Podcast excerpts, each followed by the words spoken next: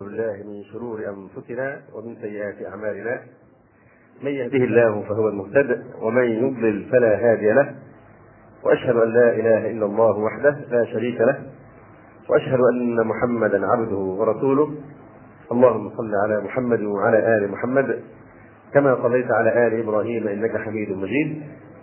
اللهم بارك على محمد وعلى آل محمد كما باركت على آل إبراهيم إنك حميد مجيد. أما بعد فإن أصدق الحديث كتاب الله وأحسن الهدي هدي محمد صلى الله عليه وسلم وشر الأمور محدثاتها وكل محدثة بدعة وكل بدعة ضلالة وكل ضلالة في النار. ثم أما بعد فكنا قد انتهينا في بحث علو الهمة إلى الكلام على أن من خصائص عالي الهمة وكبير الهمة صيانة النفس وشرف النفس. ومعرفته بقدر نفسه. وذكرنا أنه يعني هناك بعض الفروق يلزم إيضاحها لأنها قد تلتبس في هذا المقام على بعض الناس. فذكرنا الفرق بين شرف النفس والتيه وقلنا إن شرف النفس هو صيانتها عن الدنايا والرذائل والمصانع التي تقطع أعناق الرجال. فهو يرضى بنفسه عن أن يلقيها في ذلك. بخلاف التيه فإنه خلق يتولد من امرين إعجابه بنفسه وازدرائه بغيره. فيتولد من بين هذين التيه يعجب بنفسه ويحتقر غيره فينتج مولود التيه أما شرف النفس فإنه مولود بين أبوين كريمين. شريفين هما إعزاز النفس وإكرامها وتعظيم مالكها وسيدها أن يكون عبده دنيا وضيعا خفيفا فهو كعبد من عباد الله يرى أنه ينبغي أن ينزه نفسه لانتسابه بسبب انتسابه إلى سيده ينبغي أن يصون نفسه عن الوضاعه والخسه والدناءه. يتولد بين هذين الخلقين شرف النفس وصيانتها. أما الفرق بين صيانة النفس وبين التكبر لأن الخيط قد يكون دقيقا على كثير من الناس بحيث يصبح شغله الشاغل في نظرته إلى الناس هو محور حياته هو يدور حول نفسه. فلان لم يحترمني فلان لم يعظمني فلان لم يلقبني فلان. فكل حياته وكل علاقاته وكل مشاكله تنشأ بسبب أنه يحوم حول نفسه يدور حول نفسه ونفسه هي قطب الراحة في حياته. فهذا قد يلتبس وقد يظن بعض الناس أن هذا من صيانة النفس. كلا صيانة النفس هناك فرق يعني شديد بين صيانه النفس وبين التكبر على خلق الله تبارك وتعالى. فصائن نفسه مثل رجل لبس ثوبا جديدا نقي البياض نفيسا فهو يدخل به على الملوك فمن دونه فيصونه عن الوسخ والغبار والطبوع وأنواع الآثار حتى يبقي على بياضه ونقائه وصفائه. فلذلك هو يتعزز ويهرب من المواضع والأماكن التي قد تلوث يعني ثوبه. فلا يسمح بأي أثر أو طبع أو لوث أن يعلو ثوبه. وبفرض ان يصيبه شيء من ذلك فإنه يبادر إلى قلعه وإزالته ومحو أثره وتطهير نفسه. هكذا هو هذا هو نفس مثال الشخص الذي يصون دينه وقلبه. فهو يجتنب طبوع الذنوب وآثار الذنوب. فإن لها في القلب طبوعا وآثارا أعظم من الطبوع الفاحشة في الثوب النقي البياض. لكن على العيون غشاوة أن تدرك تلك الطبوع. فتراه يهرب من مظان التلوث ويحترس من الخلق ويتباعد من مخالطتهم بتعبير أدق يبتعد من مخالطة الذين يلوثون قلبه أو يعكرون إيمانه أو يجذبونه إلى الأرض لأن باعتبار أنه إذا خالط من في دينهم ضعف ولا ليس عندهم ورع ولا خوف ولا حياء من الله سبحانه وتعالى فإنه يخشى منهم تماما كما يخشى من مخالطه من يكون في ثيابهم الدماء أو الشحوم أو غير ذلك من الأشياء التي إذا جاور الإنسان يعني صاحبها قد يصيبه منه شيء. بخلاف صاحب علو الهمة فإنه بخلاف صاحب العلو بخلاف صاحب الكبر فإنه وإن شابه هذا وجه الشبه بينهما هو التحرز والتجنب لكن صاحب الكبر والعلو في الأرض يقصد بالعلو وباجتناب الناس أن يعني يعلو رقابهم وأن يتعزز عليهم وأن يجعلهم تحت قدمه أما هذا الذي يصون نفسه فإنه يعني يتحرى المواد التي قد تلوث قلبه فيتكرم ويتعزز عن أن آه، يعني يواقعها كي لا تلوث آه، قلبه وايمانه. فهذا هو صيانة النفس، أما الكبر فهو أثر من آثار العجب والبغي آه، ينشا من قلب امتلأ بالجهل والظلم فرحلت منه العبودية ونزل عليه المقت فنظره إلى الناس شذر ومشيه بينهم تبختر ومعاملته لهم معاملة الاستئثار الأنانية لا معاملة الإيثار ولا الإنصاف. ذاهب بنفسه فيها لا يبدأ من لقيه بالسلام وإن رد عليه رأى أنه قد بالغ عليه في الإنعام لا ينطلق لهم وجهه ولا يسعهم خلقه ولا يرى لأحد عليه حقا ويرى حقوقه على الناس ولا يرى فضلهم عليه ويرى فضله عليهم لا يزداد من الله إلا بعدا ومن الناس إلا صغارا وبغضا. ذكرنا أيضا الفرق بين التواضع وبين المهانة. آه، فإن الفرق بين التواضع والمهانة هو ان وطبعا هذه الفروق كما ذكرنا الأسبوع الماضي آه، أساسا هي من كتاب الروح للامام ابن القيم رحمه الله تعالى. فالتواضع يتولد ما بين أمرين يتولد بين العلم بالله سبحانه وتعالى ومعرفة أسمائه وصفاته ونعوت جلاله وتعظيمه ومحبته وإجلاله ومن معرفته بنفسه وتفاصيلها وعيوب عملها وآفاتها فيتولد من ذلك خلق التواضع وهو انكسار القلب لله وخفض جناح الذل والرحمة بعباده فلا يرى له على أحد فضلا ولا يرى له عند أحد حقا بل يرى الفضل للناس عليه والحقوق لهم قبله. وهذا خلق إنما يعطيه الله عز وجل من يحبه ويكرمه ويقربه. وأما المهانة فهي الدناءة والخسه وبذل النفس وابتذالها في نيل حظوظها وشهواتها. كتواضع السفل في نيل شهواتهم وذكرنا مثالا آه، ضرب آه، من قبل في آه، يعني هذا الشخص الذي يقبل المذلة والمهانة في سبيل حظوظ نفسه وشهواته. قلنا إن العلماء ضربوا مثلا قالوا إن مثل هذا كمثل الكلب ذهب إلى يعني الأسد ويشتكي له أن انه سماه باسم قبيح. قال إن كلمه كلب هذا اسم قبيح فأنا أريد منك أن تغير اسمي. فيعني آه، آيته الأسد من ذلك فلما رأى إصراره قال إذا أعطيك هذا القطعة من اللحم وتبقى يعني تحرسها فترة من الزمن. وأطال عليه الوقت حتى جاع. ولما بدأ يجوع آه، قال وأي شيء في اسم كلب؟ ما الكلب إلا اسم الحسن الجميل فأكلها.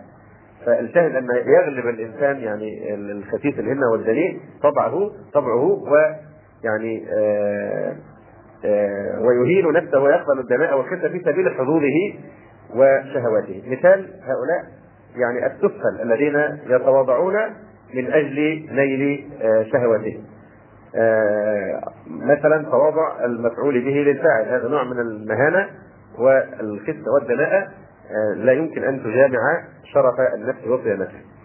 آه، تواضع كذلك تواضع طالب كل حظ لمن يرجو نيل الحظ منه، المرؤوسين يتواضعون في مهانة ومذلة لرئيسهم من أجل أن ينالوا منصب ينالوا مكافأة ينالوا شيئا مطلبا من مطالب وحظوظ النفس. فهذا كله يدخل في في صفة الضعف الضعف لا في صفة التواضع الضعف وزنها؟ هم؟ سعة الضعف وزنها سعة يا أهل اللغة العربية ها؟ نعم. أصل ضعف أنا أنا أنا أنا, أنا أسأل حتى نعيد الكلمة إلى أصلها ونفهم معناها. ضع أصل الفعل إيه؟ ها؟ وضع. يبقى الفاء هي الواو. يبقى الفاء محذوفة ما ينفعش تقول ساعة لكنها على.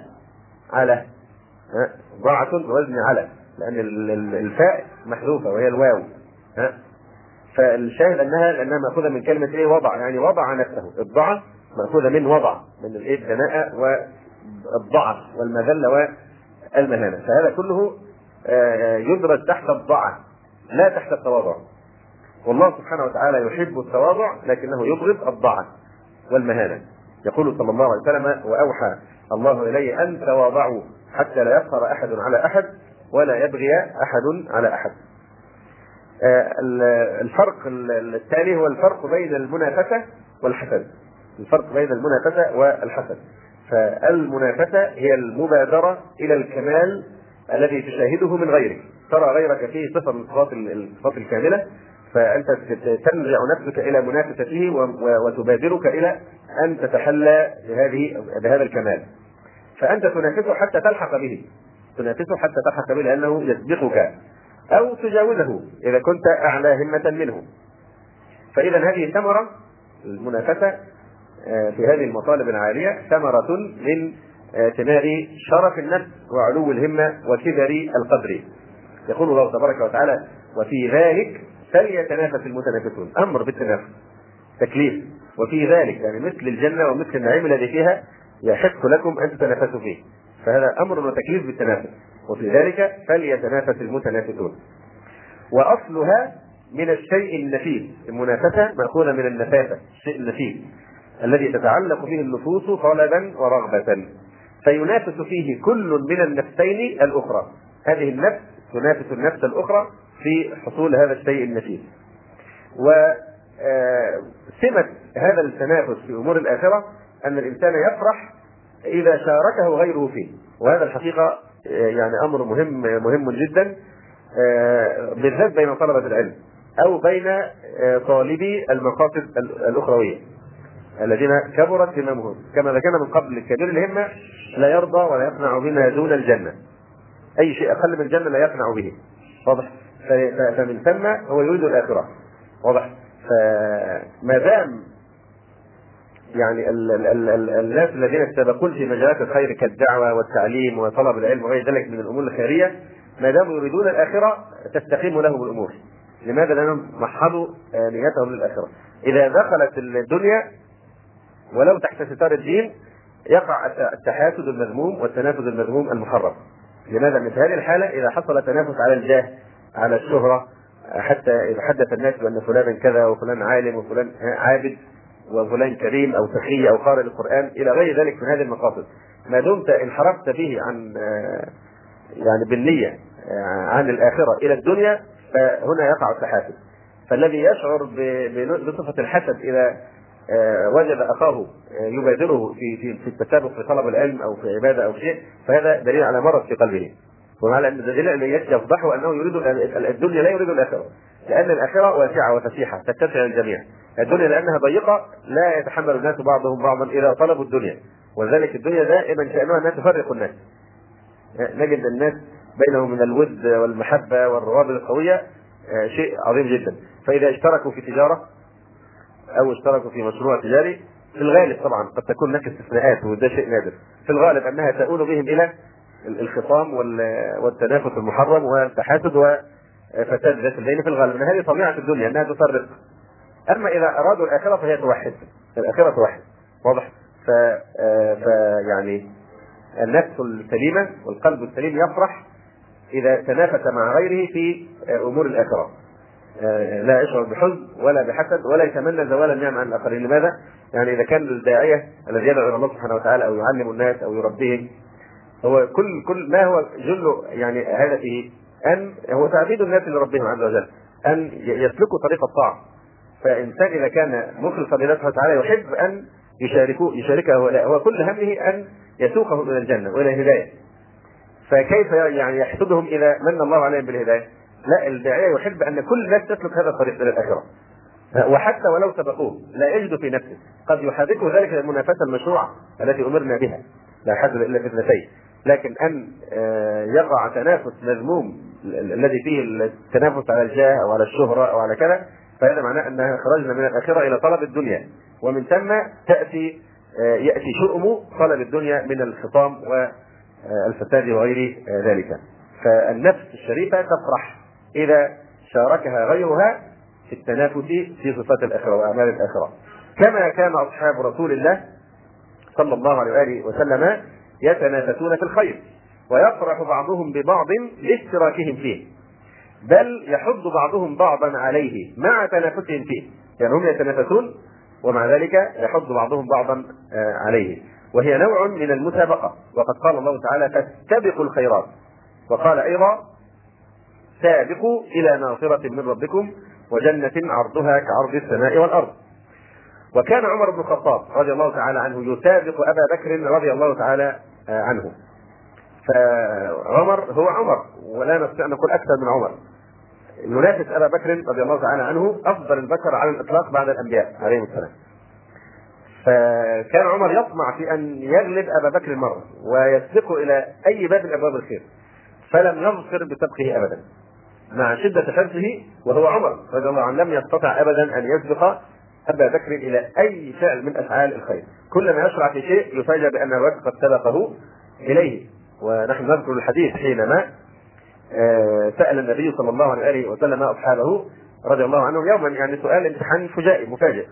فقال من أصبح منكم اليوم صائما؟ طبعا يتعين عليهم الجواب لأن الرسول يسأل عليه الصلاة والسلام. فقام أبو بكر فقال أنا. فقال من آه، من آه، أطعم منكم اليوم مسكينا؟ فقام أبو بكر فقال أنا. قال من شيع منكم اليوم جنازة؟ فقال أبو بكر أنا. قال من عاد منكم اليوم مريضا؟ فقام أبو بكر فقال أنا. فقال صلى الله عليه وآله وسلم والذي نفسي بيده ما اجتمع هذه الخصال في رجل في يوم إلا أدخله الله الجنة. أو كما قال صلى الله عليه وآله وسلم. فالصديق يعني الأكبر رضي الله تعالى عنه لم ينل هذه المرتبة وهذه المنزلة وهي كونه أفضل أولياء الله على الإطلاق أفضل ولي على الإطلاق. هو أبو بكر رضي الله تعالى عنه لم ينلها بالأماني ولا بالكسل ولا بالعجز وإنما نالها بالمجاهدة وبالمنافسة في الخيرات بحيث لم يسبقه أحد رضي الله تعالى آه، عنه. فعمر مع حرصه على مسابقته لم وطبعا لو أن الرسول يحتمل والله أعلم أنه لو سأل أسئلة مزيدة ربما أيضا لم يجب إلا ابا أبا بكر رضي الله عنه لو لو سأل من قام الليل من آه، فعل كذا وكذا وكذا من أفعال الخيرات الخيرات فالغالب الله تعالى أعلم أنه كان سيقول أنا دون غيره أو يشارك غيره فيه. فلما علم عمر عمر رضي الله عنه أنه أي عمر قد استولى ان أنه أي أبا بكر استولى على الإمامة استولى على الإمامة يعني آه، تمكنت منه خصال الإمامة في الدين وتمكن منها رسخ رسوخا شديدا في خصال الإمامة في الدين آه، وتمكنت منه هذه يعني الخصال واستقرت آه، في شخصه. فلما علم أنه قد استولى على الإمامة قال عمر لابي بكر والله لا أسابقك إلى شيء أبدا. والله لا أسابقك إلى شيء أبدا. وقال أيضا والله ما سبقته إلى خير إلا وجدته قد سبقني إليه. فالمتنافسان كعبدين بين سيدهما بين هذا سيدهما يتباريان. ويتنافسان في مرضاته ويتسابقان إلى محبه فسيدهما يعجبه ذلك منهما ويحثهما عليه وكل منهما يحب الآخر ويحرضه على مرضاة سيده ولله المثل الأعلى. أما الحسد فخلق نفس ذميمه وضيعة ساقطه ليس فيها حرص على الخير. وهذه النفس قد تمكن منها العجز والمهانة حتى إنها تحسد من يكسب الخير والمحامد ويفوز بها دونها. وتتمنى أن لو فاته كسبها حتى يساويها في العدل أن الحاسد عدو نعم الله سبحانه وتعالى وعدو قدر يعني قدر الله عز وجل واختياره. فكل همه ليس همه أن يكون مثل الشخص الذي يحسده آه كما هو الحال في الغبطة. لكنه كل همه ولا يستريح قلبه إلا زوال النعمة عن المحسود. فهو عدو نعم الله كما يعني قال آه العلماء. فهو يتمنى آه ان أن تزول من عند غيره ربما يتمنى أن تحل فيه وربما يتمنى أن تزول وحسب المهم أن يرى في الآخرين صفة العدل والفقر. كما قال تعالى ودوا لو تكفرون كما كفروا فتكونون سواء. ولذلك الحسد آه، لا يمكن أن يكون خلقا من أخلاق المؤمن. الحسد صفة من صفات الكفار. كما قال تبارك وتعالى أيضا آه، وإن آه، ود كثير من أهل الكتاب لو يردونكم من بعد إيمانكم كفارا حسدا من عند أنفسهم من بعد ما تبين لهم الحق. فالحسود عدو النعمة متمن زوالها عن المحسود كما زالت عنه هو. والمنافس مسابق النعمة متمن تمامها عليه وعلى من ينافسه. فهو ينافس غيره أن يعلو عليه ويحب لحاقه به أو مجاوزته له في الفضل. والحسود يحب انحطاط غيره حتى يساويه في النقصان. وأكثر النفوس الفاضلة الخيرة تنتفع بالمنافسة. فمن جعل نصب عينيه شخصا من أهل الفضل والسبق فنافسه انتفع به كثيرا. آه، فإنه يتشبه به ويطلب اللحاق به والتقدم عليه. وهذا لا نذمه. هذا لا يذم. لماذا؟ لأننا أمرنا بالمنافسة في الأمور الآخرة وفي أمور الدين. أمرنا بالمنافسة. يعني آه، ونحن أمرنا أيضا إلى أن ننظر دائما إلى من هو فوقنا في الدين. وننظر إلى من هو أسفل منا في الدنيا. تنظر إلى من فوقك في الدين حتى تقتدي به وتتحرك همتك إلى منافسته. واضح في الخيرات. آه، فتنظر إلى من هو أعلى منك. هذا هو الميزان الصحيح. آه، الناس الآن ينظر إلى من هو أسفل آه، منه في الدين. بعض كثير من الناس خاصة عوام الناس. إذا كلمته مثلا لماذا تجلس أمام التلفاز وترى كذا وكذا من الأشياء المحرمة؟ لماذا تشتغل بالشطرنج والنرد والطاولة والدومينو وغير ذلك من هذه الأشياء؟ يقول مش أحسن غيرنا بيقعد يجلس على المص... يعني يغتاب الناس ويأكل لحوم الناس وأعراض الناس. واضح؟ فهو ينظر إلى من هو أسفل منه. لا ينظر إلى من هو أعلى منه. لكن لم ينظر إلى غيره الذي يقوم الليل ويحفظ القرآن ويحضر مجالس العلم. لا دائما تجد من علامات خفه الهمة أنه ينظر في الدين إلى من هو أسفل منه. وربما تحرك قلبه حسدا على من هو أعلى منه في الدنيا. والدنيا لا, لا يعني العاقل لا يحسد على الدنيا. كما قال بعض السلف يعني من أحسد؟ هل أحسد مؤمنا؟ يعني أتاه الله شيء من الدنيا. وقد أعد الله له الجنة فما تساوي هذه الدنيا بالنسبة إلى الجنه التي تنتظره أو أحسد كافرا فمهما بلغت الدنيا التي بين يديه فمآله إلى الخلود في النار؟ فهل أحسد المؤمن أم الكافر؟ أحسد الكافر الذي مهما تمتع في الدنيا فهو مصير إلى النار في الآخرة. أم أحسد المؤمن الذي مهما أوتي من الدنيا فتنتظره الجنة التي هي آه، يعني أعظم ويعني آه، خير من يعني الدنيا. أي نعم. فدائما طاقة الهمة ينظر إلى من هو أسفل منه في الدين. أنا خير من فلان. إحنا لا نأكل لا نأكل بدل ما نقعد نأكل أعراض الناس ونغتاب ونفع كذا بنجلس نتسلى بالطاولة أو الشطرنج أو التلفزيون. وهو يظن أن هذه ليست مصيبة في الدين أن يعني أن ييسر للعسرى بأن يخذله الله سبحانه وتعالى ويتركه يجلس يعني في هذه المجالس والعياذ بالله. فالتنافس في في الدين لا يذم لا يذم بل يجب أن تتطلع إلى من هو أعلى لتقتدي به وإلا هذا هو هذا هو معنى الائتمام بالافاضل في الدين، الائتمام بهم يعني التنافس على اللحاق بهم. وقد يطلق اسم الحسد على المنافسة المحموده الشرعية. كما في الصحيح عن النبي صلى الله عليه وسلم قال: لا حسد إلا في اثنتين رجل آتاه الله القرآن فهو يقوم به آناء الليل وأطراف النهار ورجل آتاه الله مالا فسلطه على هلكته في الحق فهذا حسد منافسة وغبطة يدل على علو همة صاحبه وكبر نفسه وطلبها للتشبه بأهل الفضل. أيضا من الفروق المهمة في هذا الباب الفرق بين حب الرياسة وحب الإمامة في الدين. الفرق بين حب الرياسة والزعامة والتسلط على رقاب الناس وبين حب الإمامة في الدين. يقول الله تبارك وتعالى وإذ ابتلى إبراهيم ربه بكلمات فأتمهن. قال إني جاعلك للناس إماما. قال ومن ذريتي. قال لا ينال عهد الظالمين. قال بعض المفسرين الآية بمعزل عن إرادة السلطنة والملك. يعني إبراهيم لما قال ومن ذريتي يعني آتيني ومن ذريتي. هل إبراهيم عليه السلام طلب أو فرح بالملك والرياسة والسلطنة آه كلا. لا علاقة لهذه الإمامة على الإطلاق بالإمامة السياسية. الحكم والملك والرئاسة وغير ذلك.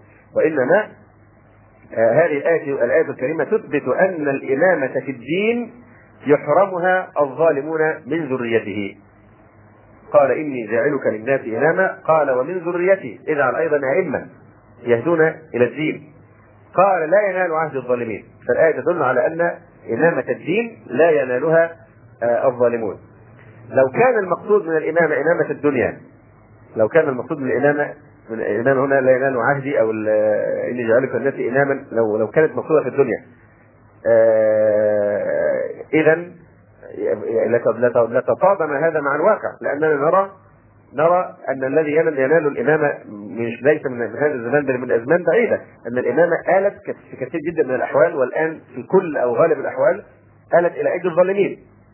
فلو كانت الإمامة المقصود بها إمامة الدنيا آه، طبعا هذا يمكن أن يستحيل ابدا. لماذا؟ بدليل أن كثيرا من الظالمين نالوا الإمامة الدنيوية. هذه يعني أوضح من من الشمس.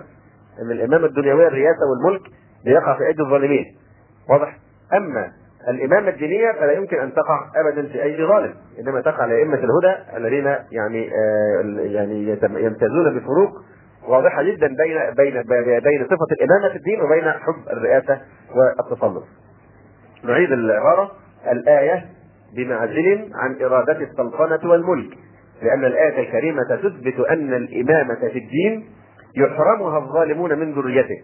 قال لا ينال عهد الظالمين. أين الفاعل والمفعول في هذه المفعول فين؟ الظالمين والفاعل؟ عهدي. الفاعل هنا عهدي. أي نعم. يعني العهد ينال وينال. يعني هنا هو هو ينال هنا. واضح؟ وقد نال الإمامة الدنيوية كثير من الظالمين. فظهر أن المراد من العهد إنما هو الإمامة في الدين خاصة. وكان من دعاء الخليل إبراهيم عليه وعلى نبينا الصلاة والسلام أيضا رب هب لي حكما. رب هب لي حكما.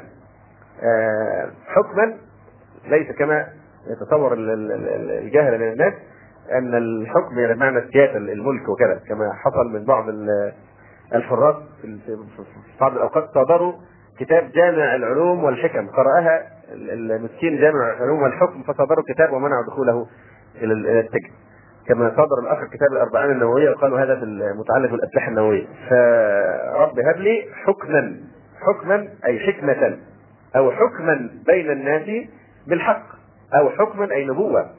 لأن النبي ذو حكم وذو حكمة. وألحقني بالصالحين أي وفقني لأنتظم في فلكهم.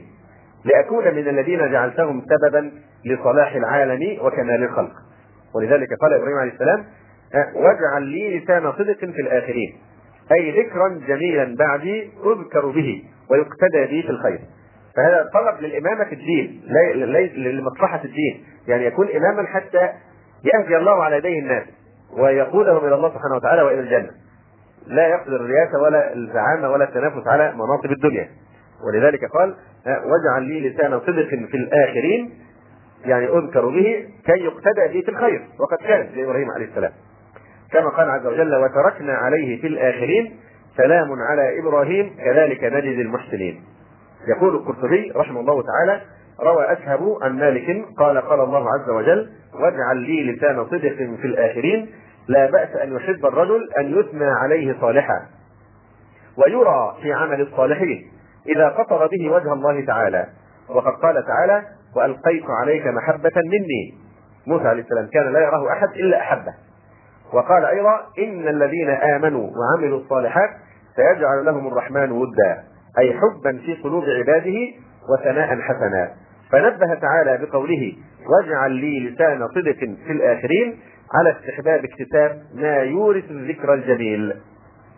وجوز أن يكون معنى لسان صدق واجعل لي لسان صدق في الآخرين جوز بعض المفسرين أن يكون المعنى واجعل لي لسان صدق يعني اجعل لي صادقا من ذريتي أخرج من ذريتي المتأخرة فيما بعد يعني صادقا يجدد أصل ديني ويدعو الناس إلى ما كنت أدعوهم إليه من التوحيد وهو النبي محمد صلى الله عليه وآله وسلم. وقد جاء في بعض الأحاديث قوله عليه الصلاة والسلام أنا دعوة أبي إبراهيم. أنا دعوة أبي إبراهيم والدعوة باصرح من هذا في سورة البقرة ربنا وابعث فيهم رسولا منهم يتلو عليهم آياتك ويعلمهم الكتاب والحكمة ويزكيهم إنك أنت العزيز الحكيم. وصح من دعاء النبي صلى الله عليه وسلم أنه قال: اللهم زينا بزينة الإيمان واجعلنا هداة مهتدين. هداة للآخرين مهتدين في أنفسنا. وأخبر عز وجل أن من دعاء عباد الرحمن الذين أحبهم الله وأثنى عليهم أن من دعائهم أنهم كانوا يقولون: واجعلنا للمتقين إماما. وجعلنا للمتقين إماما. قال البخاري رحمه الله تعالى في تفسيرها إماما يعني أئمة. نقتدي بمن قبلنا ويقتدي بنا من بعدنا. وجعلنا للمتقين إماما. نقتدي بمن قبلنا. لأن لا يصلح الإنسان قدوة وأن يقتدي به من يعيش بينهم ومن يأتون بعده إلا إذا كان سائرا على نهج من سبقه من السلف الصالح. واضح؟ فلذلك آه، هذا تفسير دقيق جدا. وجعلنا للمتقين إماما. يعني اجعلنا أئمة نقتدي بمن قبلنا. هذا شرط في الامامه أن تكون على وفق من قبلنا من المتقين. ويقتدي بنا من بعدنا. يعني كي نصلح ونتأهل لأن يقتدي بنا من بعدنا. وقال القرطبي في تفسير قوله تعالى واجعلنا للمتقين إماما. أي قدوة يقتدى بنا في الخير. فإن ذلك أكثر ثوابا. أكثر ثوابا كلما اقتدى بهم في الخير عدد أكبر كلما كثر ثوابه آه، فإن ذلك أكثر ثوابا وأحسن مآبا. وهذا لا يكون إلا أن يكون الداعي متقيا قدوة. وهذا هو قصد الداعي. وفي الموطأ إنكم أيها الرهط أئمة يقتدى بكم. فكان ابن عمر رضي الله تعالى عنهما يقول في دعائه اللهم اجعلنا من أئمة المتقين. وقال مكحول اجعلنا أئمة في التقوى يقتدي بنا المتقون. وقال القفال وغيره من المفسرين في الآية دليل على أن طلب الرياسة في الدين واجب. الرياسة هنا ليست الرياسة الدنيوية اللي هي الإمامة. الإمامة في الدين أن يصل مرتبة الإمامة كي يهتدي به الناس ويكون بهذا الفرض يعني الكفائي. وكان القشيري يقول الإمامة بالدعاء لا بالدعوة. الإمامة بالدعاء يعني بأن تدعو الله سبحانه وتعالى وتجتهد في الدعاء وتسلك أسباب ذلك. لا بالدعوة لا بأن تدعي لنفسك هذا المقام. ومعنى بالدعاء لأن لازم الدعاء هو إيه؟ إذا كان الدعاء يعني مشتملا على شروطه فلازمه بإذن الله أن يستجيب الله سبحانه وتعالى. فالمقصود بكلمة الإمامة بالدعاء يعني بتوفيق الله وتيسيره ومنته لا بما يدعيه كل أحد لنفسه. وقال إبراهيم النخعي لم يطلبوا الرياسة. بل أن يكونوا قدوة في الدين. وقال ابن عباس اجعلنا للمتقين إماما اجعلنا أئمة هدى كما قال عز وجل وجعلناهم أئمة يهدون بأمرنا لما صبروا أئمة يهدون. وعن الحسن قال من استطاع منكم أن يكون إماما لأهله أي قدوة إماما لأهله. إماما لحيه إماما لمن وراء ذلك فإنه ليس شيء يؤخذ عنك إلا كان لك منه نصيب. من استطاع منكم أن يكون إماما لأهله إماما لحيه إماما لمن وراء ذلك فإنه ليس شيء يؤخذ عنك إلا كان لك منه نصيب.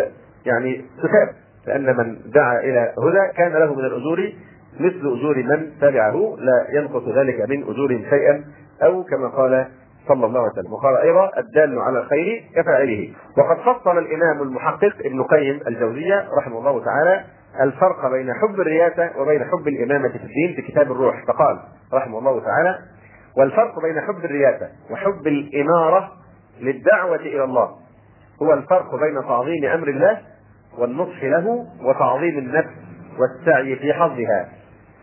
فإن الناصح لله المعظم له المحب له يحب أن يطاع ربه فلا يعصى.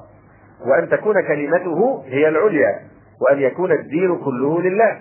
وأن يكون العباد ممتثلين أوامره مجتنبين نواهيه. فهذا ناصح لله أو ناصح الله في عبوديته. أخلص العبودية لله. وناصح خلقه في الدعوة إلى الله. فهو يحب الإمامة في الدين. بل يسأل ربه أن يجعله للمتقين إماما يقتدي به المتقون. كما اقتدى هو بالمتقين. فإذا أحب هذا العبد الداعي إلى الله أن يكون في أعينهم جليلا وفي قلوبهم مهيبا وإليهم حبيبا وأن يكون فيهم مطاعا كي يأتموا به ويقتفوا أثر الرسول على يده. لم يضره ذلك بل يحمد عليه لأنه داع إلى الله يحب أن يطاع ويعبد ويوحد فهو يحب ما يكون عونا على ذلك موصلا إليه.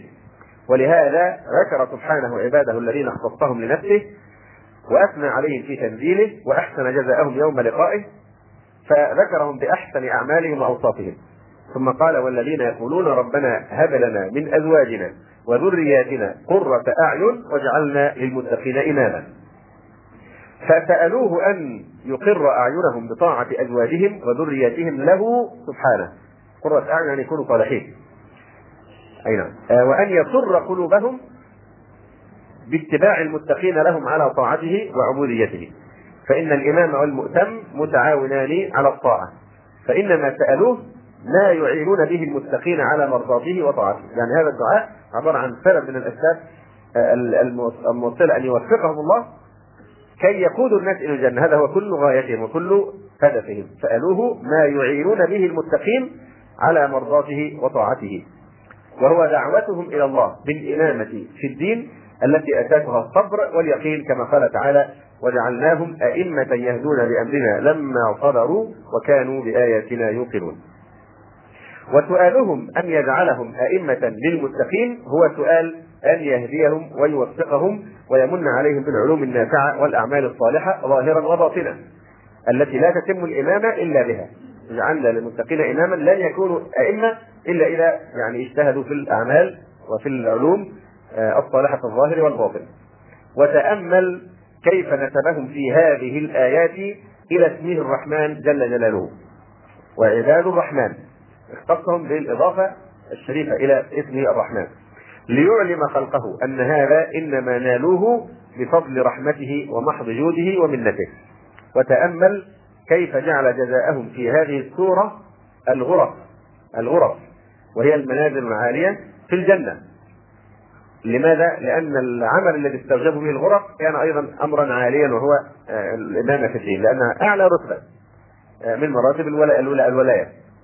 فناسب أعلى رتبة مرتبة الإمامة أن يجازوا بأعلى آه، مرتبة في الجنة وهي الغرف العالية في الجنة. ف... وتأمل كيف جعل جزاءهم في هذه السورة الغرف وهي المنازل العالية في الجنة لما كانت الإمامة في الدين من الرتب العالية. بل من أعلى مرتبة يعطاها العبد في الدين. كان جزاؤه عليها الغرفة العالية في الجنة. وهذا بخلاف طلب الرياسة. ننظر على الجهة الأخرى. طلب الرياسة.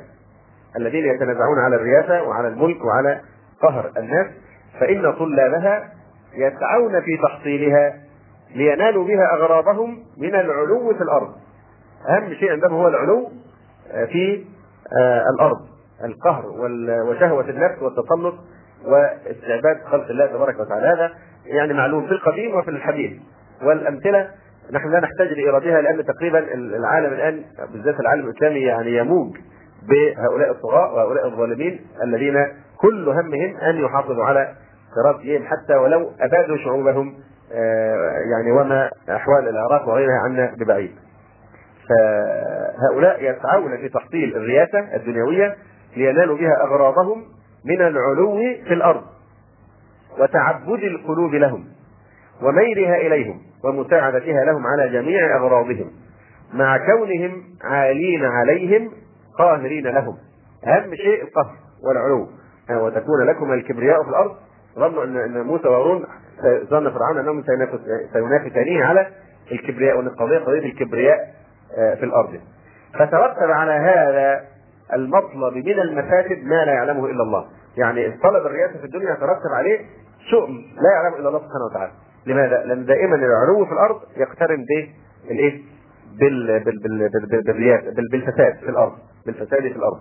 ولذلك نجد أن الله سبحانه وتعالى يعني لما أثنى على المتقين ماذا قال؟ قال تلك الدار الآخرة. مش الدنيا تلك الدار الآخرة.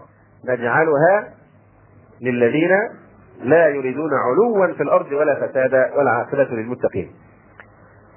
تلك الدار الآخرة نجعلها الذين لا يريدون علوا في الأرض ولا فسادا. فهذا فيه ذم لإرادة العلو في الأرض.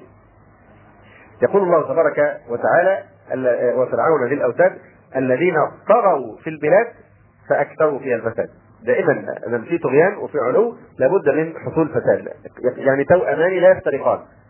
طلب العلو في الأرض لابد يكون أن يكون قرينا له آه، الفساد.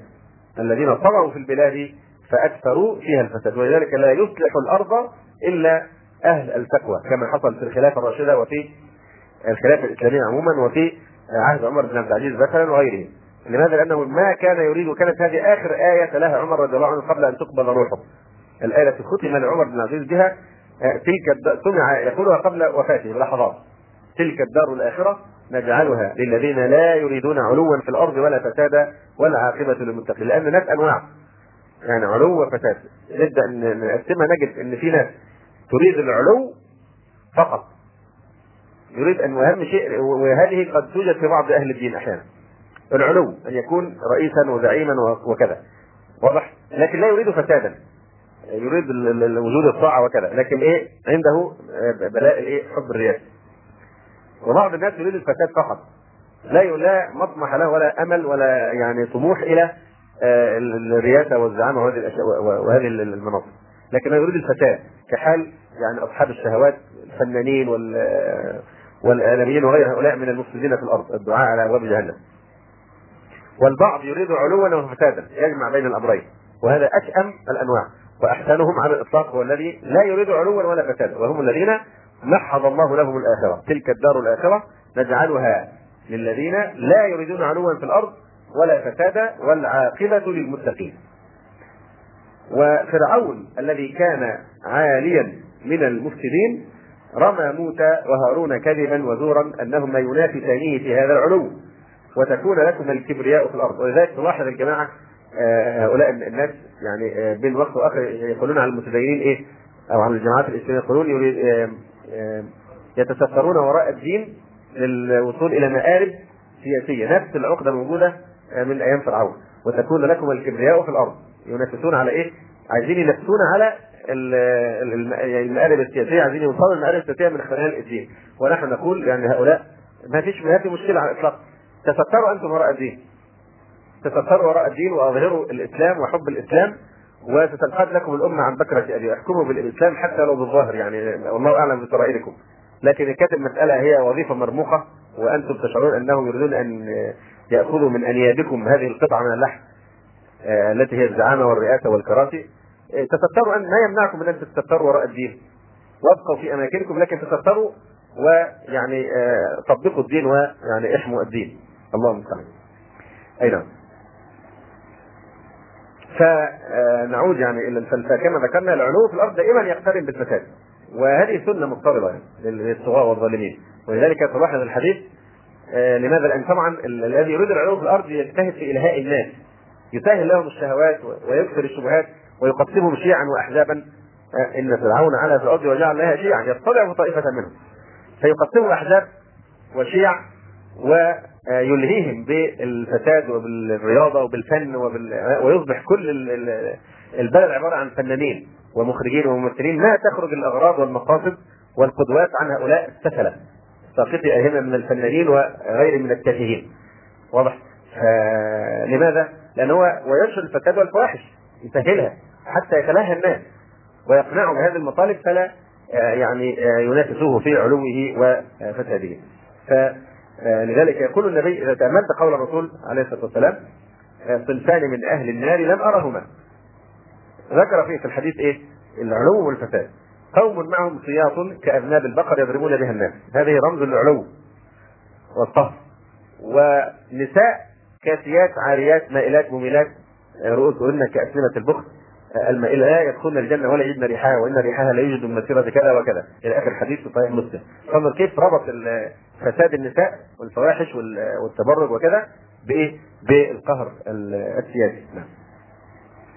فلذلك يترتب على طلب العلو في الأرض والرياسة من المفاسد ما لا يعلمه إلا الله سبحانه وتعالى من البغي والحسد والطغيان والحقد والظلم والفتنة يعني يكفي إن إحنا نجي نكتشف مش فجأة طبعا ده شيء معروف من القديم إن حتى هؤلاء الناس الذين يظهرون حتى كهم إنهم عيلة واحدة يعني العراق هي الحقيقة نظام ملكي مش نظام جمهوري.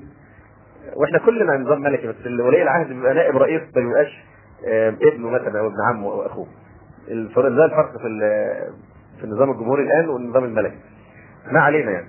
النظام النظام ده صدام حسين كان يعني إذا طرقت هذه الأحداث الأخيرة إن جندر كيف الانقسام في داخل الأسرة ما سببه؟ إذا صدقوا وما كانتش تمثيلية السبب هو إيه؟ التحاسد أنهم رئاسة على الدنيا. فلذلك دائما يتنافسون. الدنيا دائما تفرق أهلها ما تجمعهم تشتتهم. فلذلك يتنافسون ويتحاسدون ويتباغضون ويتعادون لأنها ضيقة. فيتنافسون في أمر ضيق. بخلاف ما لو تنافسوا فيه الآخرة فهي فسيحة وواسعه الله وتعظيم من حقره الله واحتقار من أكرمه الله. ولا تتم الرياسة الدنيوية إلا بذلك ولا تنال إلا به وبأضعافه من المفاسد. آه، فمن ثم قال أبو جعفر المحولي حرام على نفس عليها رياسة الناس أن تذوق حلاوة الآخرة. حرام على نفس تتحكم فيها شهوة الرياسة أن تذوق حلاوة الآخرة. وقال الشاعر هلاك الناس مذ كانوا إلى أن تأتي الساعة بحب الأمر والنهي وحب السمع والطاعة. يقول ولا تنال إلا به وبضعفه من المفاسد والرؤساء في عمل عن هذا. فإذا كشف الغطاء تبين لهم فساد ما كانوا عليه. ولا سيما إذا حشروا في صور الذر لأن المتكبرين في الدنيا أهل الكبر آه، في الدنيا من أصحاب العلو في الأرض يحشرون يوم القيامة في صورة الذر آه، في صورة الإيه؟ الذر الدقيق يعني هو شكل الإنسان لكن في صورة الذر الدقيق. تحقيرا لهم وصغارا ومعاملة لهم بنقيض فضلهم كما أنهم في الدنيا تكبروا بغير حق فإنهم ينالون جزاءهم بالذل والصغار والهوان حتى في شكلهم. فيحشرون يقول ولا سيما إذا حشروا في صور الذر يطأهم أهل الموقف بأرجلهم. إهانة لهم وتحقيرا وتصغيرا كما صغروا أمر الله وحقروا عباده. الفصل المتبقي من مقدمات البحث آه، هو آه، يعني الحث على علو الهمة كما ورد في الكتاب وفي السنة. فقد تواردت نصوص القرآن الكريم والسنة الشريفة على حث المؤمنين على ارتياد معالي الأمور والتسابق في الخيرات وتحذيرهم من سقوط الهمة وتنوعت أساليب القرآن الكريم في ذلك. فمنها من أساليب القرآن ذم ساقط الهمة وتصويرهم في أبشع صورة. كما قص الله علينا من قول موسى عليه السلام لقول لقومه أتستبدلون الذي هو أدنى بالذي هو خير؟ فهذا من سفالة الهمة ومن سقوط الهمة. أتستبدلون الذي هو أدنى بالذي هو خير؟ وقال تعالى واتل عليهم نبأ الذي آتيناه آياتنا فانسلخ منها فأتبعه الشيطان فكان من الغاوين ولو شئنا لرفعناه بها ولكنه أخلد إلى الأرض. هذه طفل همة أخلد إلى الأرض واتبع هواه. فمثله كمثل الكلب إن تحمل عليه يلهث أو تتركه يلهث. ذلك مثل القوم الذين كذبوا بآيات الله والله لا يهدي القوم الظالمين.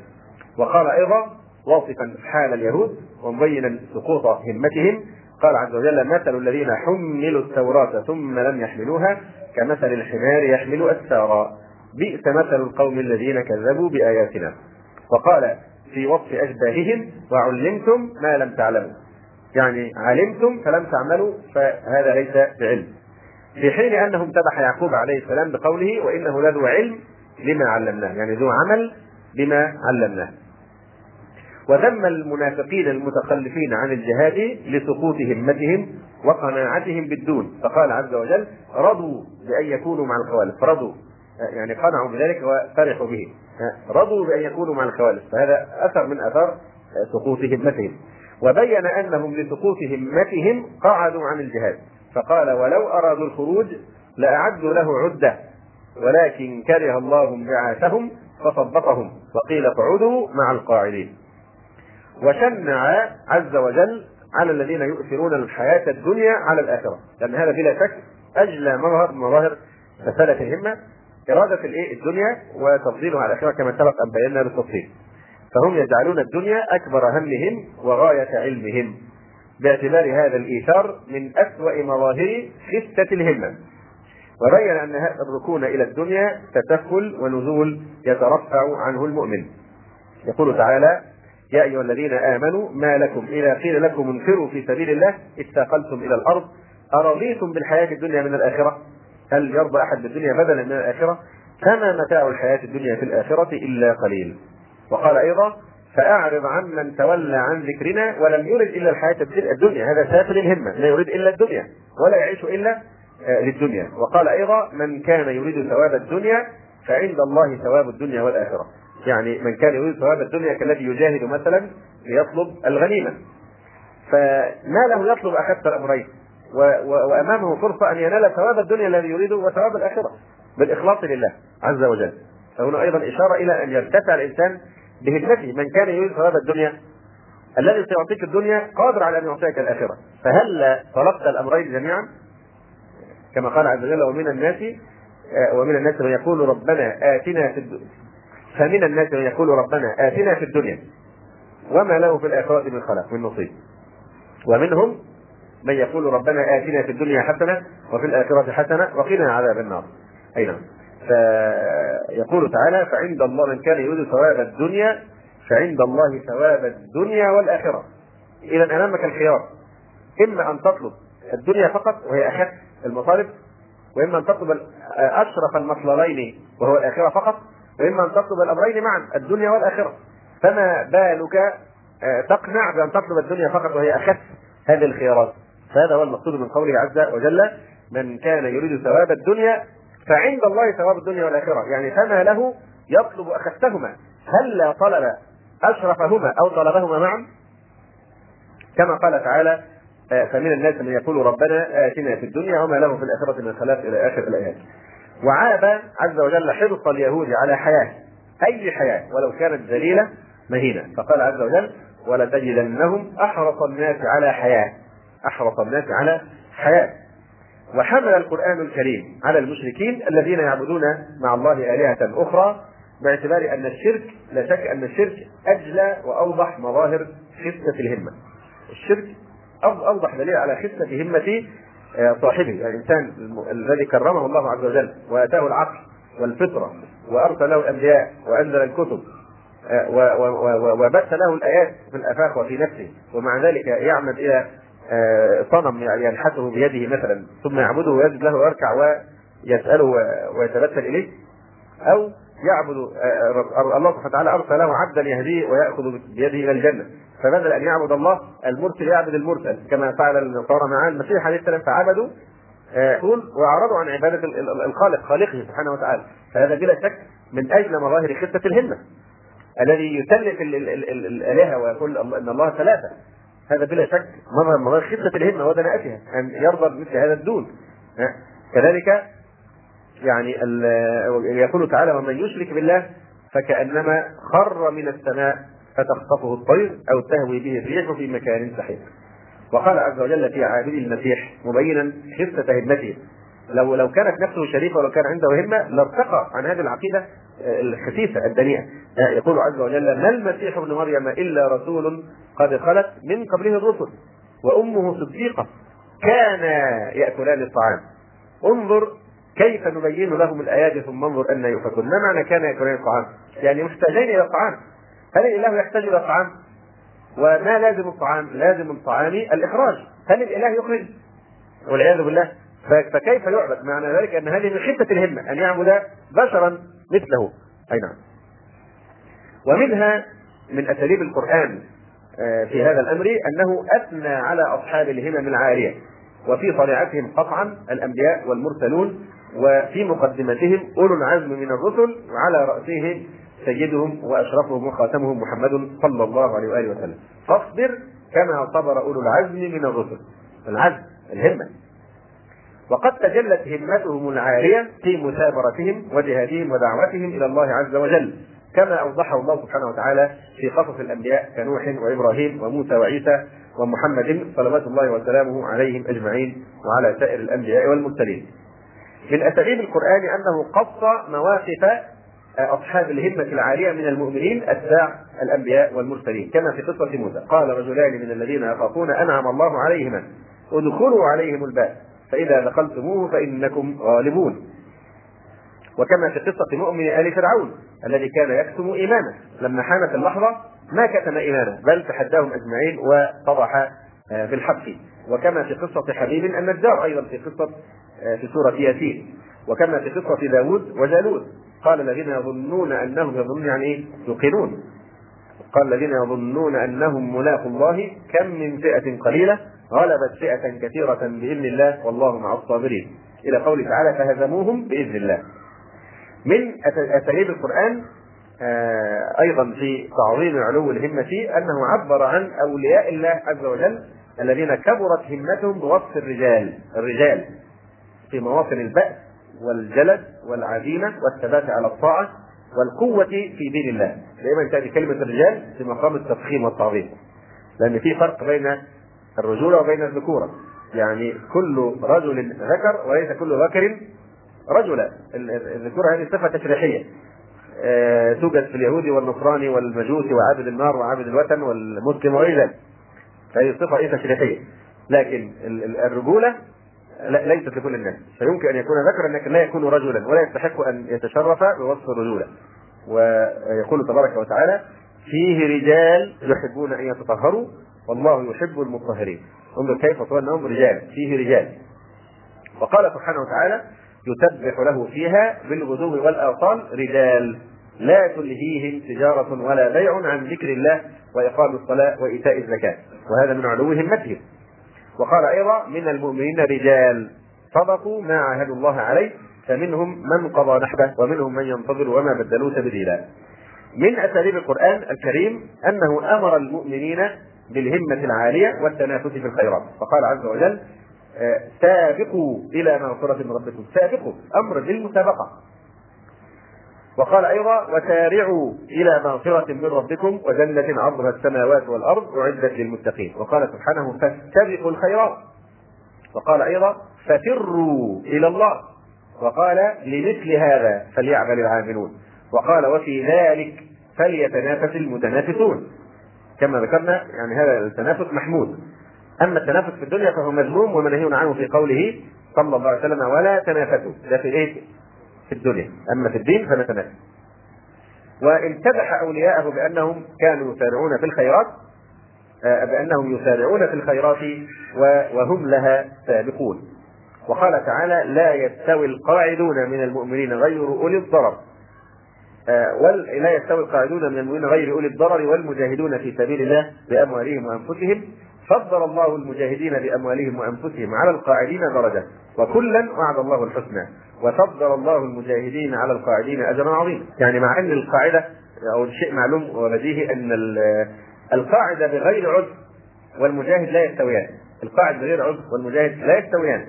ولكن الله سبحانه وتعالى نبه بنفسه الاستواء لا يستوي ليذكر المؤمنين بما بينهما من التفاوت العظيم لأن السياق هذه فيه التفاوت العظيم بين هؤلاء وهؤلاء حتى الشخص القاعد يأنف ويترفع يأنف القاعد ويترفع بنفسه عن انحطاط منزلته، كيف يرضى بالدون؟ كيف يرضى بالمنزلة الأسفل؟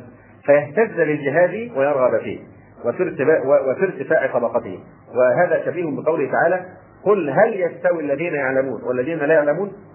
وهو معلوم أن العالم لا يستوي مع الجاهل، لكن هذا المقصود من من النص عليه في الآية؟ المقصود حتى تتحرك همة الذي لا يعلم، حينما يعلم أن الله سبحانه وتعالى يرفع الله الذين آمنوا منكم والذين أوتوا العلم درجات. هذا تحفيز للهمم كي تصعد إلى هذه الدرجات آه، العليا.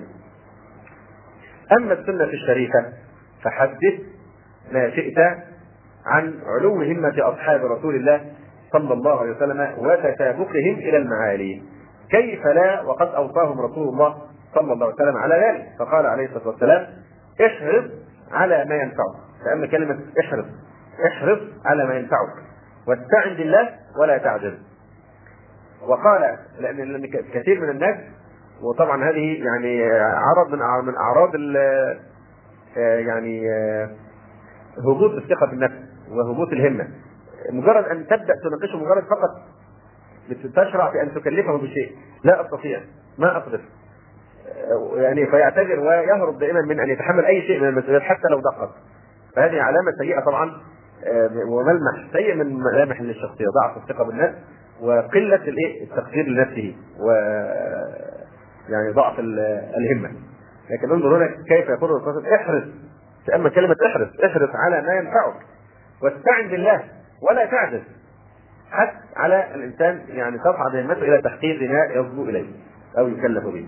وقال صلى الله عليه وسلم إن قامت الساعة وبيد أحدكم فتيلة النخلة الصغيرة فإن استطاع أن لا يقوم حتى يغرسها فليغرسها مع أن يعني لا توجد فرصة أصلا لتنمو لأن الدنيا ستخرب بعد حين.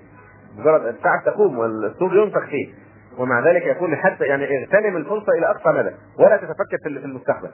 عيش لحظتك الحاضرة ولا تقل متى اغرسها ومتى تثمر ومتى جاءت ثمرتها والقيامة تقوم لا. افعل ما تستطيع لأنك ستثاب عليه وسينفعك هذا الإيه؟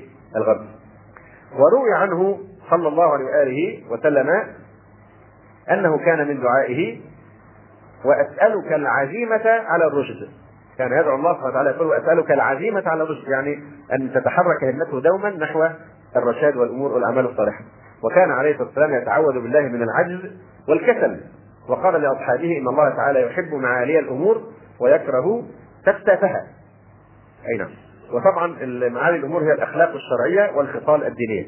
ليست الأمور الدنيوية لأن العلو فيها نزول. آه وطمأن أهل الهمة العالية بأن الله عز وجل يمدهم بالمعونة على قدر سمو هممهم. يقول صلى الله عليه وسلم إن المعونة تأتي من الله للعبد على قدر المؤونة أو المؤونة. على قدر ما يكلفك الله سبحانه وتعالى تأتيك المعونة. نحن نلاحظ الطالب مثلا طول السنة قد يعجز عن أن آه، يذاكر كتابا معينا مثلا أو عدة كتب في حين نجد أيام الاختبارات حينما يركز همته وتعلو همته وتكون القضية قضية مصير ماذا يفعل؟ في ليلة واحدة ممكن يقرأ مجلدا كاملا. وبينتهي منه وبيحفظه وبيستطيع أن يدخل به الامتحان ويتفوق. لماذا؟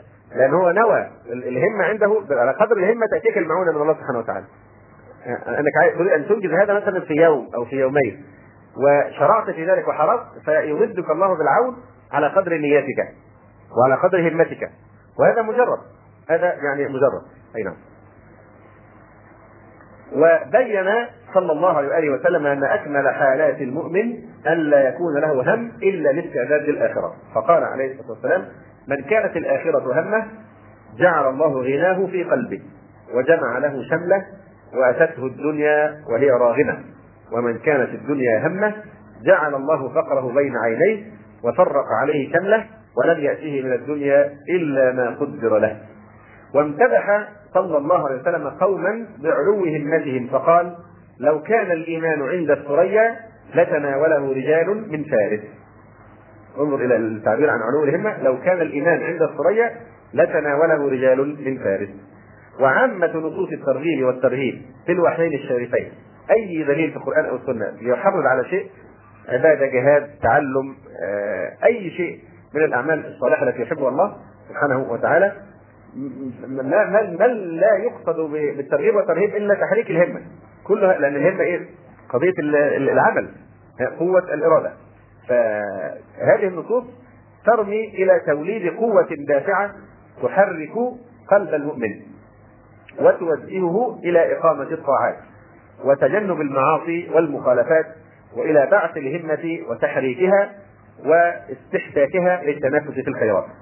والأمثلة على ذلك أكثر من أن تحصر مثلا قوله عليه الصلاة والسلام لو يعلم الناس ما في النداء والصف الأول ثم لم يجدوا إلا أن يتهموا عليه يقترعوا عليه. لاتهموا يعني لشدة التنافس ولو يعلمون ما في التهجير لاستبقوا إليه ولو يعلمون ما في العتمة والصبح لأتوهما ولو حبوا.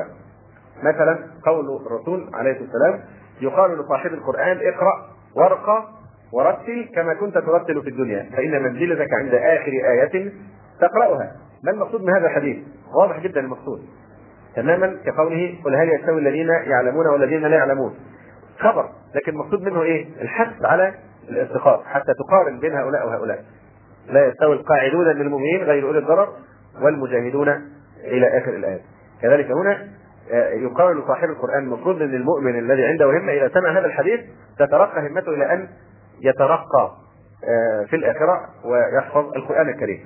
آه، ويستكثر من حفظ القرآن حتى يتمه. يقال لصاحب القرآن اقرأ وارقى ورتل كما كنت ترتل في الدنيا. فإن منزلتك عند آخر آية تقرأها. يعني استطاعتك أنت أن تحدد منزلتك من الجنة؟ نعم بهذا الحديث. كلما اجتهدت في حفظ القرآن كلما تترقى آه، منزلة أكثر عند الله سبحانه وتعالى. فلا شك هذا يبشر حفظة القرآن وحملة القرآن القائمين بحقه آه، بأعلى المنازل في الآخرة. بعدد آيات القرآن سوف ترتفع درجاته في الآخرة. أي نعم. وحذر من تعمد التباطؤ عن المسابقة إلى الطاعات. كما في قوله صلى الله عليه وآله وسلم احذروا الذكر وادنوا من الإمام فإن الرجل لا يزال يتباعد حتى يؤخر في الجنة وإن دخلها. هذا أمر الإنسان يقترب من من الإمام في الصلوات يحرص دائما أن يكون آه، في الصفوف المقدمة. وإذا تعمد التأخر فالجزاء من جنس العمل. حتى لو دخل الجنة يؤخر في مقابلة هذا التأخر الذي كان يتأخره إلى أقيمة الصلاة. واضح؟ يقول عليه الصلاة والسلام احذروا الذكر وزنوا من الإمام فإن الرجل لا يزال يتباعد حتى يؤخر في الجنة وإن دخلها. وعلمنا صلى الله عليه وآله وسلم علو الهمة في الدعاء. فأمرنا أن نسأله تعالى من فضله ولا نستعظم شيئا في قدرة الله وجوده وكرمه. ف... ف يعني الحقيقة من الأشياء المؤلمة الإنسان كلما يعني طالع حث الرسول عليه السلام الصحابه على علو الهمة وحث الأمة على علو الهمة يتذكر كثيرا من المواقف الصوفية وكيف أنهم يخربون يعني نفوس يعني اتباعهم الصوفية المنحرفة بتسهيل همتهم. وتصدر منهم أحيانا عبارات بشعة جدا. فيها اشياء تصادم هذا. يعني واحد يقول مثلا أنا أستحي أن أسأل الله الجنة. أنا قدري أهون من أن أسأل الله الجنة. إلى آخر يعني هذه المقولات المعروفة. كيف؟ والرسول عليه السلام هنا يحثك على أن تطمع في رحمة الله. هل الجنة بعملك أم بفضل الله ورحمته؟ الجنة بتوفيق الله سبحانه وتعالى وبرحمته. حتى الطاعات التي تفعلها. أنت لا تفعلها إلا بقوة الله لأنه لا حول ولا قوة إلا بالله. فاستمد القوة من الله واطلب المدد من الله عز وجل. أي نعم. ف آه فيعني عن أم المؤمنين عائشة رضي الله تعالى عنها قالت قال رسول الله صلى الله عليه وسلم إذا سأل أحدكم فليكثر فإنما يسأل ربه. إذا سأل أحدكم فليكثر يعني يطمع. إذا سأل أحدكم فليكثر فإنما يسأل ربه يعني اطمع ما شئت في رحمة الله وفضل الله عز وجل. يعني الله سبحانه وتعالى من كرم وجوده يغضب من العبد إذا لم يسأله. يعني شيء عجيب يعني كما يعني يقول وهذا في الحديث الصحيح. من لم يسأل الله يغضب عليه. من لم يسأل الله يغضب عليه. يقول الشاعر لو لم ترد نيل ما أرجو وأطلبه هو يمدح رجلا من البشر. والله عز وجل أولى بهذا الوصف لا شك. يقول في في ممدوحه لو لم ترد نيل ما أرجو وأطلبه من جود كفيك ما علمتني الطلبة. يعني ما كنت تعلمني الشهادة. إلا إذا أنت تريد أن تعطيني. ما دام تعلمتني الشهادة فتريد أن تعطيني. فالله سبحانه وتعالى يعلمك أن تسأله وتتوسل إليه وتكثر وتطمع ما شئت في رحمته وفضله عز وجل. فالإنسان لا يقول إن ذنوبي تحول دون أن أسأل الله العفو والمغفرة أو يقول اللهم ما كنت معذبي به في الآخرة فعجله لي في الدنيا. نفس اللسان الذي دعا بهذا البلاء. هو هو كان يمكن أن يدعو بالعافية والله يحب العافية وكان يعافيك. واضح. وغير ذلك من مظاهر تسفل الهمة في يعني الدعاء. والدعاء أسهل شيء يحصل به الانسان ما شاء من مطالب الدنيا والآخرة. ولذلك يقول عليه الصلاة والسلام أعجز الناس من عجز عن الدعاء. وادخل الناس من دخل بالسلام. لأن الدعاء شيء تنال به أعلى المراتب سواء في الدنيا أو في الآخرة دعاء كلام. والله عز وجل عطاؤه كلام ومنعه كلام. كن فيكون. واضح. ومع ذلك تقصر في الدعاء الذي هو سبب حصولك على كل المطالب التي تصبو إليها. ففعلا أعجز الناس هو هو جالس مستريح بس يستوعب يعني شروط الدعاء من الإخلاص والإخبات والتذلل لله ويسأل وسيعطيه. إن الله حي كريم يستحي من عبده إذا رفع إليه يديه أن يردهما صفرا خائبتين أو كما قال صلى الله عليه وسلم. والشاعر يقول أطعمنا يا شيخ أحمد والثلاجة ابوابه لا تحجبوا. آه نعم. لا تسألن بني آدم حاجة لا تسألن بني آدم حاجة وسل الذي أبوابه لا تحجب الله يغضب إن تركت سؤاله وبني آدم حين يسأل يغضب. ابن آدم إذا سالته يغضب منك ويتغير ويتنمر. ويعني يضجر منك. لكن إذا سألت الله الله سبحانه يعني يغضب منك إذا لم تسأله. فإذا يعني لابد هذا سبب من أسباب عظيمة جدا في يعني كسب الخيرات وهو علو الهمة في الدعاء. يقول عليه السلام إذا تمنى أحدكم فليستكثر فإنما يسأل ربه عز وجل. وعن العرباض رضي الله عنه قال قال رسول الله صلى الله عليه وسلم وهذا الحديث عام لكل الأمة. لم يخاطب به شخصا معينا ويقول له إذا سألت يا فلان الله فاسأله الفردوس. لكن هو يخاطبنا جميعا الصحابه ومن يأتي بعدهم. إذا سألتم الله تعالى فاسألوه الفردوس فإنه سر الجنة. سر يعني اللباب الخلاصة. سر الجنة. أي نعم. ومعنى سر يعني أفضل موضع في الجنة. فهذا لا شك درس وإرشاد لإيه؟ لكي تعلو الهم. لا لا تتخاذل بقى وتقول كما يقول الصوفية ذنوبي وأنا لا أستحق وأنت لا تستحق هذه ما فيها خلاف. كلنا لا نستحق لكن إذا كنت تسأل كريما فاطمع في رحمته. تذلل له هو وعدك بأن يعطي. وما يعني ربط ذلك بشروط.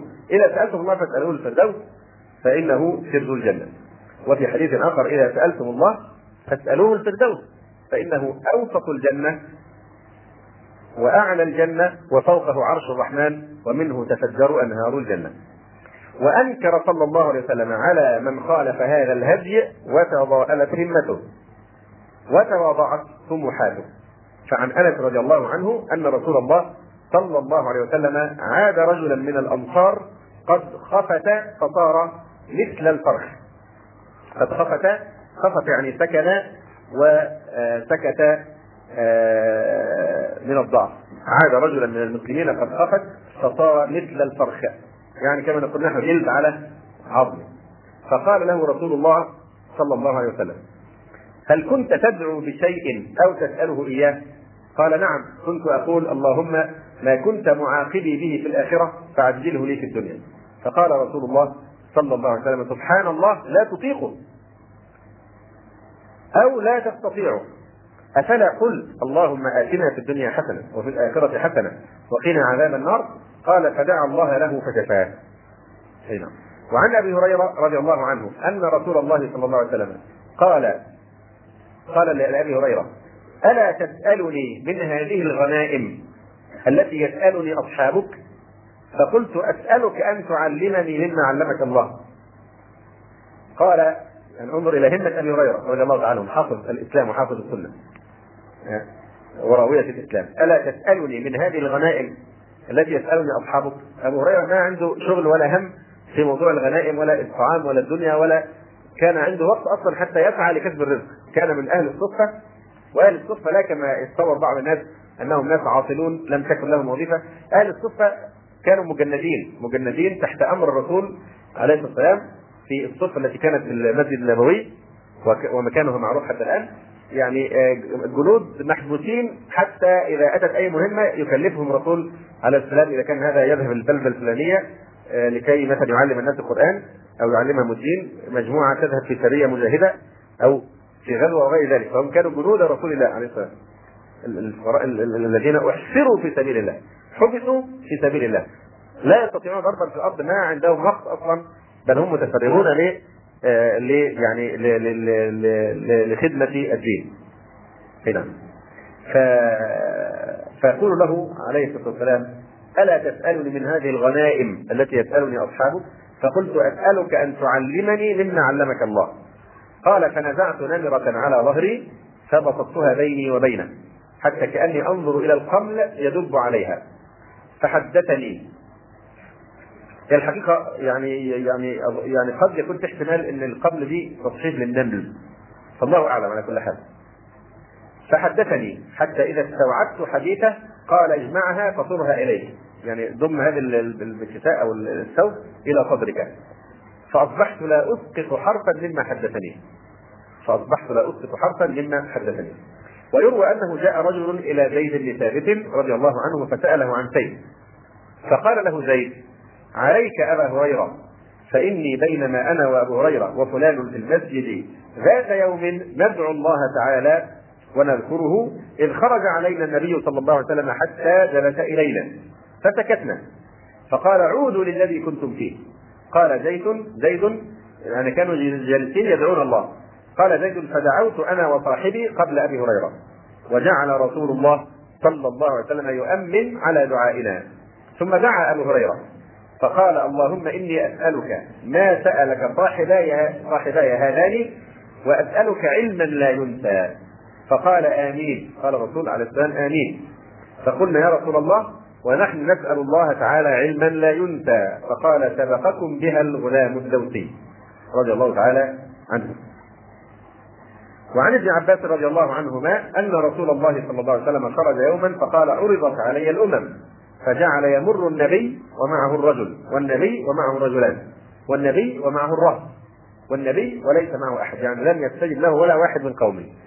فرأيت سوادا كثيرا سد الأفق فرجوت أن يكون أمتي فقيل هذا موسى في قومه ثم قيل لي انظر فرأيت سوادا كثيرا سد الأفق فقيل لي انظر هكذا وهكذا. فرأيت سوادا كثيرا سد الأفق فقيل هؤلاء أمتك. ومع هؤلاء سبعون ألفا قدامهم يدخلون الجنة بغير حساب. هم الذين لا يتطيرون ولا يسترقون ولا يكتوون وعلى ربهم يتوكلون. فقام عكاشة ابن محصن رضي الله عنه فقال ادعو الله أن يجعلني منهم. قال اللهم اجعله منهم. ثم قام رجل آخر فقال ادعو الله أن يجعلني منهم. فقال سبقك بها عكاشة. فهكذا كانوا رضي الله تعالى عنهم لا تلوح منقبة أخروية ولا فضيلة دينية إلا صعدوا إليها واستشرفوا لها وتنافسوا فيها. ثبت في الصحاح أن كما ذكرنا عالي الهمة لا يصنع بفضيلة إلا كتب نفسه إلى أن ينالها. مهما كانت سافل الهمة؟ لأنه ليس عنده تقدير لنفسه أو لا نقول سافل بقى ممكن يكون ضعيف الهمة إلى إلى إلى حد ما فلا ترقى لهذا. يعني مثلا إذا سمع قول الرسول عليه والسلام إن الله يبعث لكل أمة لهذه الأمة على رأس كل ناس سنة من جد لها دينا عالي الهمة تتحرك همته إلى أن يجتهد حتى يكون هو هذا المجدد أما الآخر الذي آه، تتواضع همته فيقول لا أنا أنا مسكين وأنا جاهل وأنا عاجز وكذا يعني آه، فهذا هو الذي يفرق بالهمة بين يعني شخص وبين آخر. أي نعم. ثبت في الصحاح وغيرها أن رسول الله صلى الله عليه وسلم يوم قال يوم خيبر لأعطين الراية غدا رجلا يحب الله ورسوله ويحبه الله ورسوله ليس بفرار يفتح الله على يديه. طبعا شيء عظيم. يعني كفاية كلمة إيه؟ يحب الله ورسوله ويحبه الله ورسوله. فمن أجل ذلك الصحابة ما يكاد ما منهم أحد إلا وطمح إلى أن يكون هو هذا الرجل. لأعطين الرايه غدا رجلا يحب الله ورسوله ويحبه ورسوله ويحبه الله ورسوله ليس بفرار يفتح الله على يديه فبات الناس يدوكون أيهم؟ يعطاه. يدوكون يعني يخوضون ويموجون في من يدفعه إليه. يا ترى حيكون مين هذا الشخص؟ فيقال وقع الناس في دوكة ودوكه يعني في خوض واختراق. فهي كلمة دوكة كلمة صحيحة عربية.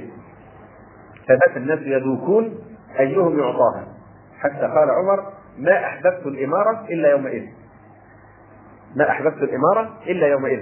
هو ما, هو ما يريد الرياسة لكنه يريد إيه؟ كلمة ويحبه الله ورسوله. أي نعم. فلما أصبح أعطاها عليا ففتح الله على يديه.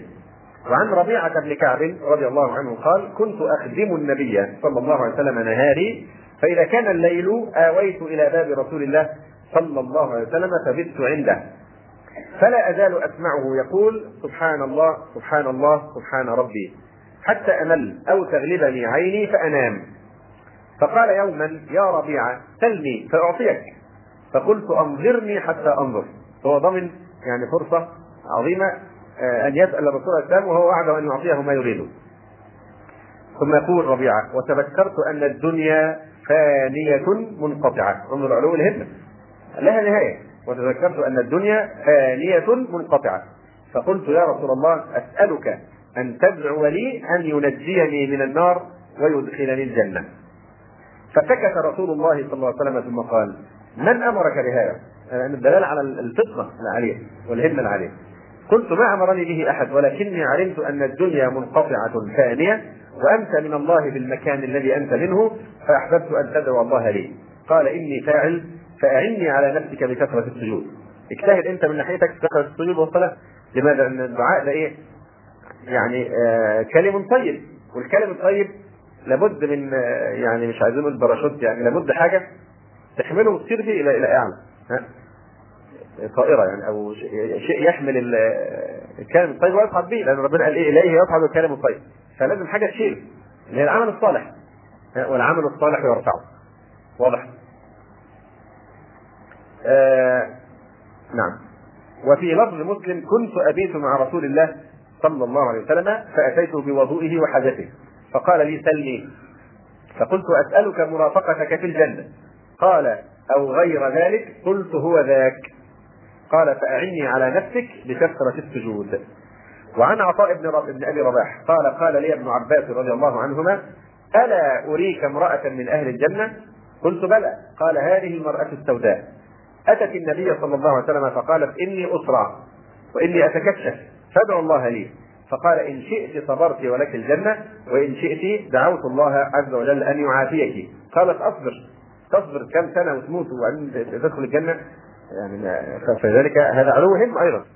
قالت بل أصبر. قالت أصبر. قالت فإني أتكشف. فادعوا الله ألا أتكشف. فدعا لها. ومن تسابقهم في الطاعات الذي يعكس علو هممهم رضي الله تعالى عنهم ما رواه عبد الله بن عمرو رضي الله عنهما أن رجلا قال يا رسول الله إن المؤذنين يفضلوننا. فقال رسول الله صلى الله عليه وسلم قل كما يقولون فإذا انتهيت فسل تعطى.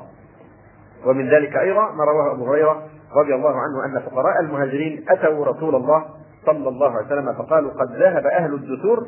جمع دثر وهو المال الكثير قد ذهب أهل الدثور بالدرجات العلى والنعيم المقيم.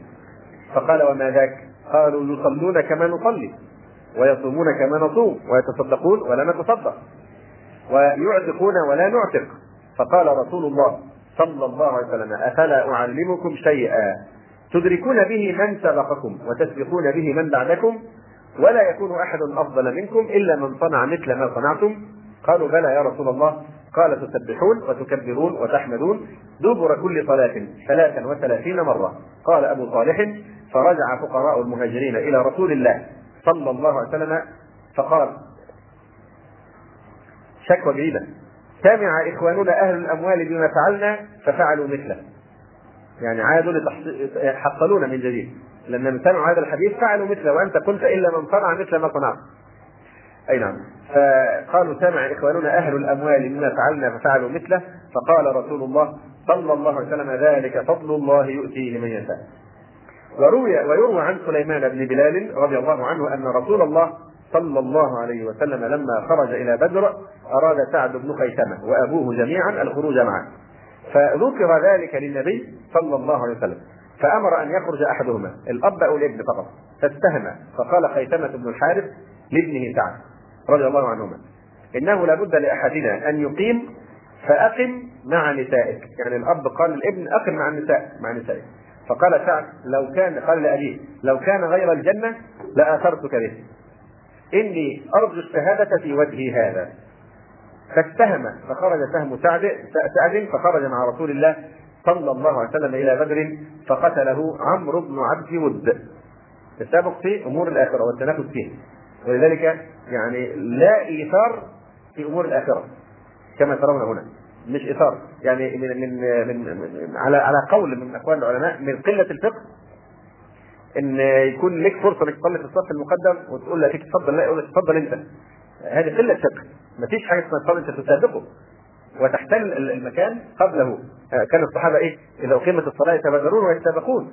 ما معنى يتسابقون؟ كل يريد أن يسبق إلى الصف الأول. فمثلا النوبه على على الشيخ واحد يسمع على الشيخ مثلا القرآن.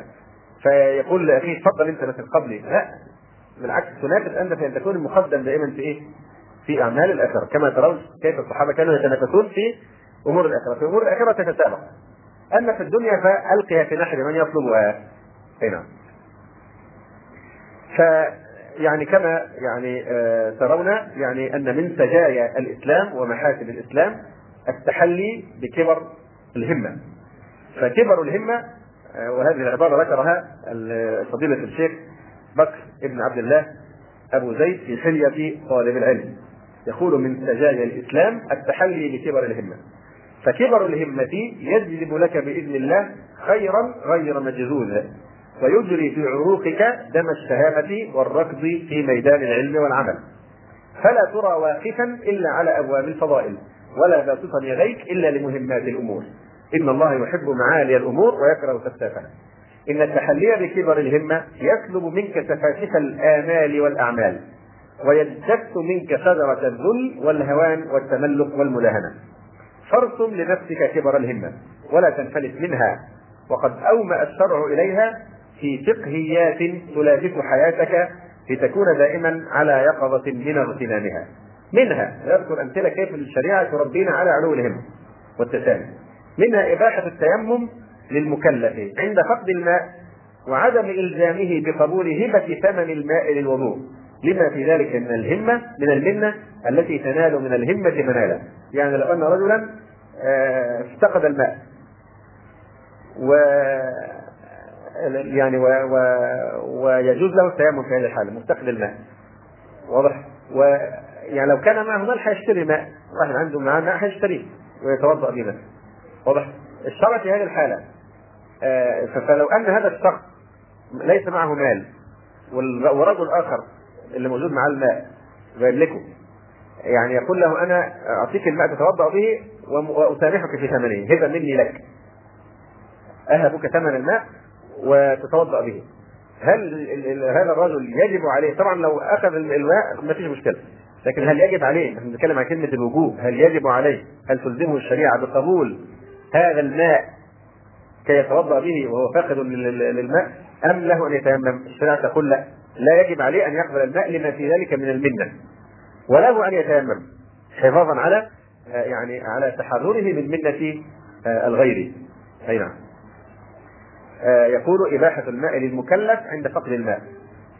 إباحة التيمم للمكلف عند فقد الماء وعدم إلزامه بقبول هبة ثمن الماء للوضوء لما في ذلك من المنة التي تنال من الهمة؟ منال يقول بعض العلماء يقول يعني في مثل هذه المنن تفقأ عين الحكيم تفقأ عين الحكيم.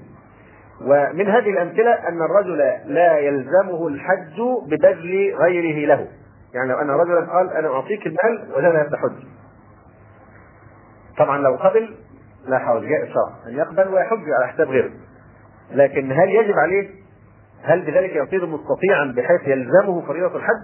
لا لا يلزمه ذلك. فالرجل لا يلزمه الحج ببذل غيره له ولا يصير مستطيعا بذلك سواء كان الباذل قريبا أو اجنبيا. لما في ذلك من المنة التي تلزمه. ويقول منصور ابن المعتمد إن الرجل لا يسقيني لا يسقيني شربة من ماء فكأنه دق ضلعا من أضلاعه. يعني يتنزهون عنه والصحابة بعض الصحابة بايعهم الرسول عليه السلام على ألا يسألوا الناس شيئا. حتى كان الصوت يقع من أحدهم وهو راكب مثلا على الجمل أو على الفرس فينزل ويأخذه ولا يطلب من أحد أن آه، يعني أن يعطيه الا وقد قال عليه السلام واعلم أن شرف قال جبريل للنبي عليه السلام واعلم أن شرف المؤمن قيامه بالليل وعزه استغناؤه عن الناس. أي نعم. ويقول الشاعر غنيت بلا مال عن الناس كلهم إن الغنى العالي عن الشيء لا به. ويقول الشنفرة والشنفرة جاهل شاعر جاهلي من الصعاليك. ومع ذلك كان الجاهلي يقول هكذا فماذا يقول المسلم؟ يقول وفي الأرض منأ للكريم عن الأذى وفيها لمن خاف القلى متحول. أديم مطال الجوع حتى أميته. وأصرف عنه الذكر صفحا فأذهل وأستخف ترب الأرض كي لا يرى له. علي من الطول امرؤ متطول. ولكن نفسا حرة لا تقيم بي على الضيم إلا ريثما أتحول. آه نختم الكلام آه، في هذا الباب لأننا مقبلون على آه موضوع جديد آه بعد ذلك في نفس يتعلق بالهمة. لكن هذه مجموعة المقدمات الضرورية قبل أن نخوض في مجالات علو الهمة. نختمها بهذا التنبيه على أن الصحابة رضي الله تعالى عنهم أجمعين هم أعلى الأمم همما أعلى أمة على الإطلاق من حيث الهمة. فقد أجمع أهل السنة والجماعة على أنهم رأس الأولياء وصفوة الأتقياء وقدوة المؤمنين وأسوة المسلمين وخير عباد الله بعد الأنبياء والمرسلين رضي الله تعالى عنهم. جمعوا بين العلم بما جاء به رسول الله صلى الله عليه وسلم وبين الجهاد بين يديه. شرفهم الله بمشاهدة خاتم أنبيائه صلى الله عليه وسلم وصحبته في السراء والضراء وبذلهم أنفسهم وأموالهم وبذلهم أنفسهم وأموالهم في الجهاد في سبيل الله عز وجل حتى صاروا خيرة الخيرة وأفضل القرون بشهادة المعصوم صلى الله عليه وسلم.